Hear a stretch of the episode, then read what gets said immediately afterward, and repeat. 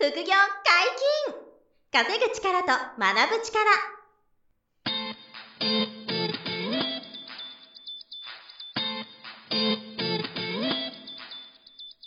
この番組は稼げるようになりたいを叶える副業アカデミーの提供でお送りいたします。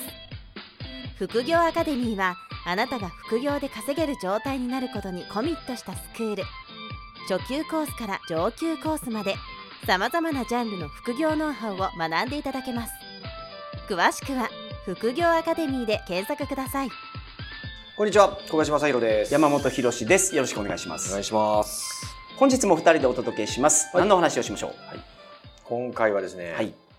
情熱を注ぎ込めるものがないあなたへとうんいう話をしたいなと思ってて。今こういう方が増えてるらしいですよ。いやー、そのね、なんか無気力みたいな。そうですねなんか、熱中できるものないんすよね、みたいなね話。うんまあ僕もたまにそういう相談を受ける。まあ若い人はね、結はい構多くいるのかなっていう印象があり。中国でももう寝そ、寝そべり族っていうのが、そ れそんな言葉あるんですか？あ、中国人もそういう、なんていうの、頑張ってな、な頑張れない人っていうか、そう寝そ。べっちゃう人が増えてるんですか？はい。もう多くを望まずに、最低限の、えあの、暮らしだけできればいいって寝、寝転んで暮らす。ーえーなるほどね。まあ、あの、一つね、意味、まあそういう幸せもあるのかもしれないんですけどね。まあ。いや、まあでも、話聞いてると、うん中国人の考える、うんその、成功っていう像はいはいがあって、はいはい。まあ、例えば経営者になってう、んお金を儲けてう、ん。資本を作って、っうん。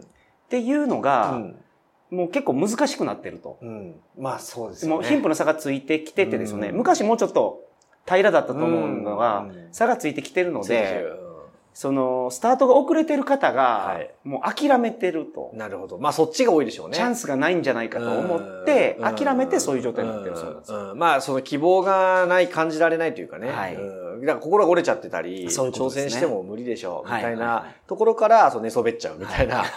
まあ、そういう場合だと残念ながら幸福度が高いとは言えないと思うんでね。そうですよねはい寝滑るのが好きで好きでも う。これこそが私の幸せですっていう寝そべり族やったら、まあ。幸せなんだろうなと思いますけど。そう。それは一つね、肯定するんですけどね。それであれば。はいそれがもう自分のベストだったらいいんですけど、まあそうじゃないんであればやっぱりなんかこう、情熱がたぎるみたいな。そうですよとかあとワクワクするみたいな状態になっていただきたいなというのは、まあ大前提の話になるんですよ。はいはいはいはい。で、その、まあ僕もたまにそういう、なんていうんですか、なんでそんなに頑張れるんですか的なものとか、まあ、すごい情熱持ってやってらっしゃいますね、とかって言ってもらうことがああって、で、えっ、と、じゃあ、情熱をずっと持ってたかなって、僕は考えるわけですよ。過去ね、自分の人生、ずっと情熱がいろんなことに、えーその時その時でたぎしてたかなって思ったら、はい。全然そうじゃないと。ほうほうほうほいうのをちょっと皆さんに伝えたくて、はい。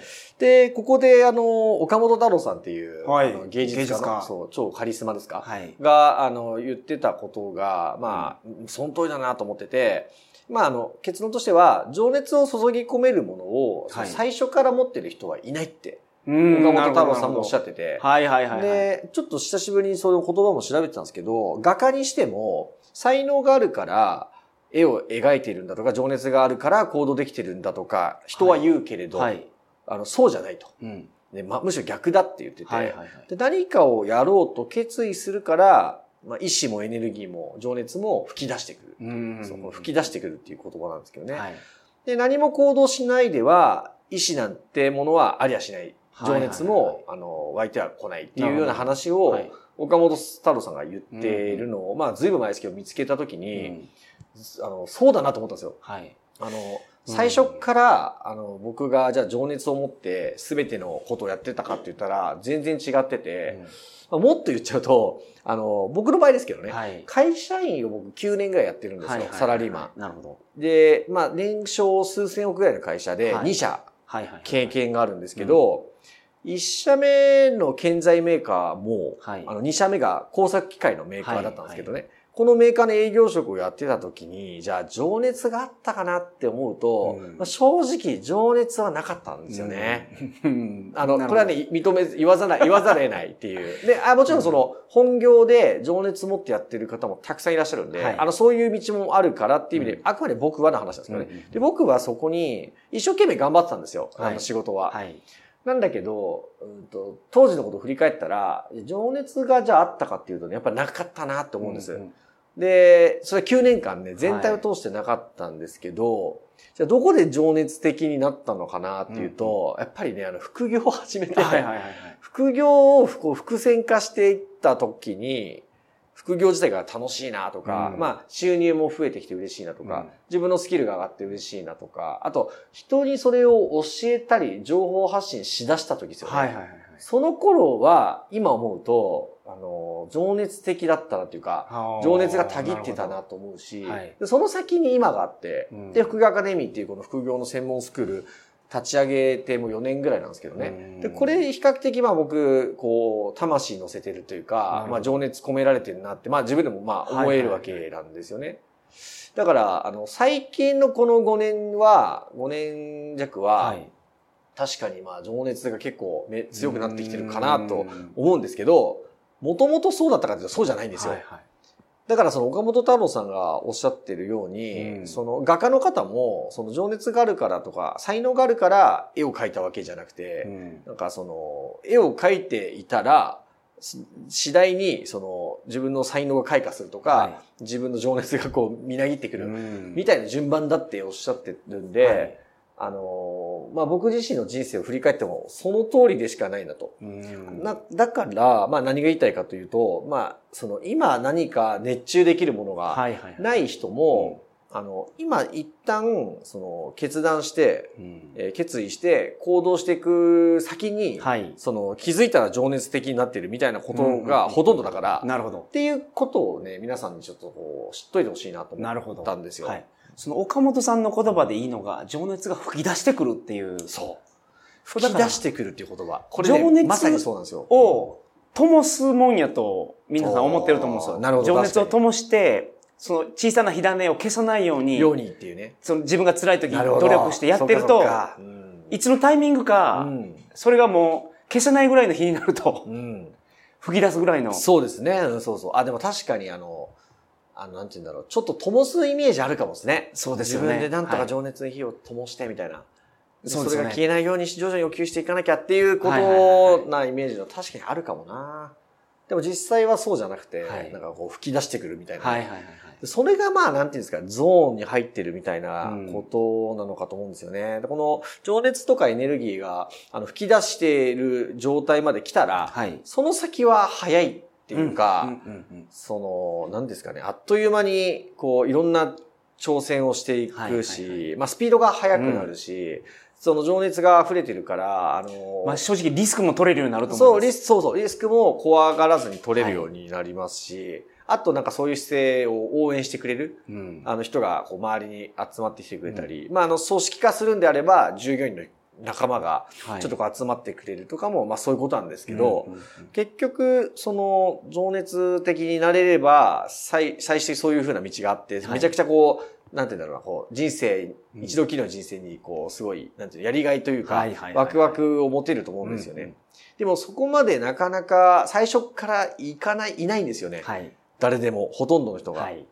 まあ、子供の頃から一つのことで、その、情熱的になってる人って、本当稀有だと思うんで、だから何個かこういろんな道を見て、こう経験してみてから、あの自分のこれだっていうのが、うん。まあ、決まって、そこからこう行動していったら知らぬ間に、その気づいたらすごい情熱的、情熱がたぎってるみたいなことになるんだろうなとはい。いうのが、まあその、ほとんどの人はそのパターンだと思うんですよね。うんだから、まあ今そのいまいち熱中できてない人も、それだからって、その、さっきの寝たきりじゃなくてだっけ、中国人のあの、あの、寝そべり族寝そべり族か。寝そべり族じゃないけど、はい。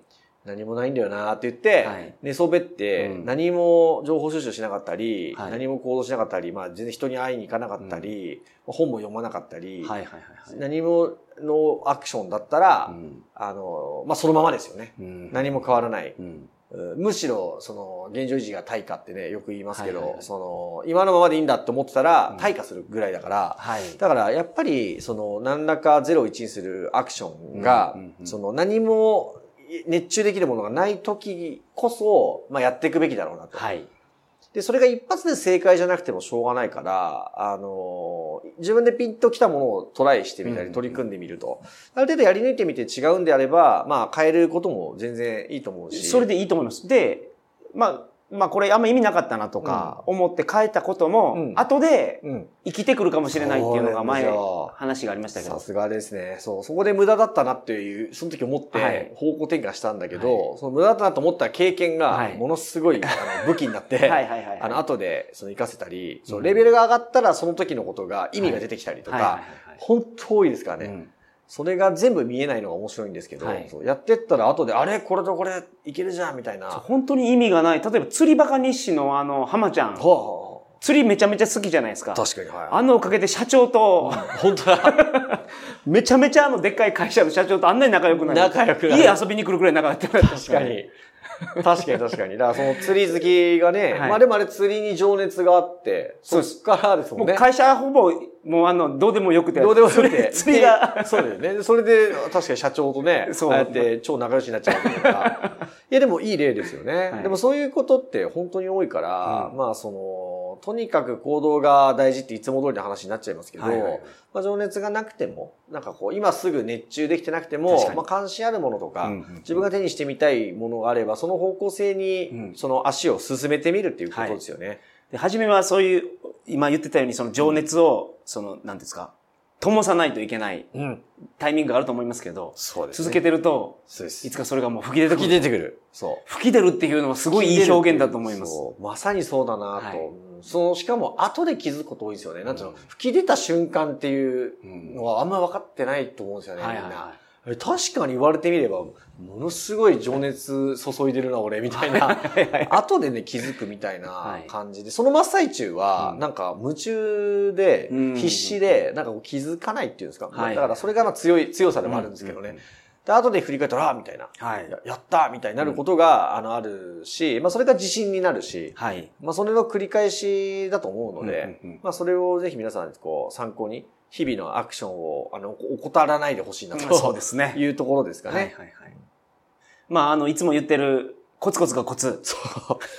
コツコツがコツしかも。コツコツをやってると、どこで情熱が吹き出ることがあるの聞い出てくる。そういうことです。その順番だってことですね。はいはい情熱があるからコツコツやるんじゃなくて、はいコツコツとりあえず何かやってたら、はい情熱が吹き出てきたっていう順番が大事だってことですね。はいはいそう。それを忘れそうするともうコツコツとか、もう気にしない気にしないでそうコツコ気にしないでできるツやるどころかもうどんどんできるようになる。そう。あの、やら、なんつうの、やらないでいられないみたいな。はいはいはい。どっちかっていうと、そっちになるんで、だからコツコツが大変だよねっていうのはもう終わっちゃうんですね、その頃には。はいだから、そこまで来れば強いんでね。なるほど強いし、楽しいし、はいなんか幸せ。うん。だから、まあそのゾーンを目指して、はいアクションを取っていきましょうっていうところですね。素晴らしい。はい。はい、本日もありがとうございましたありがとうございます。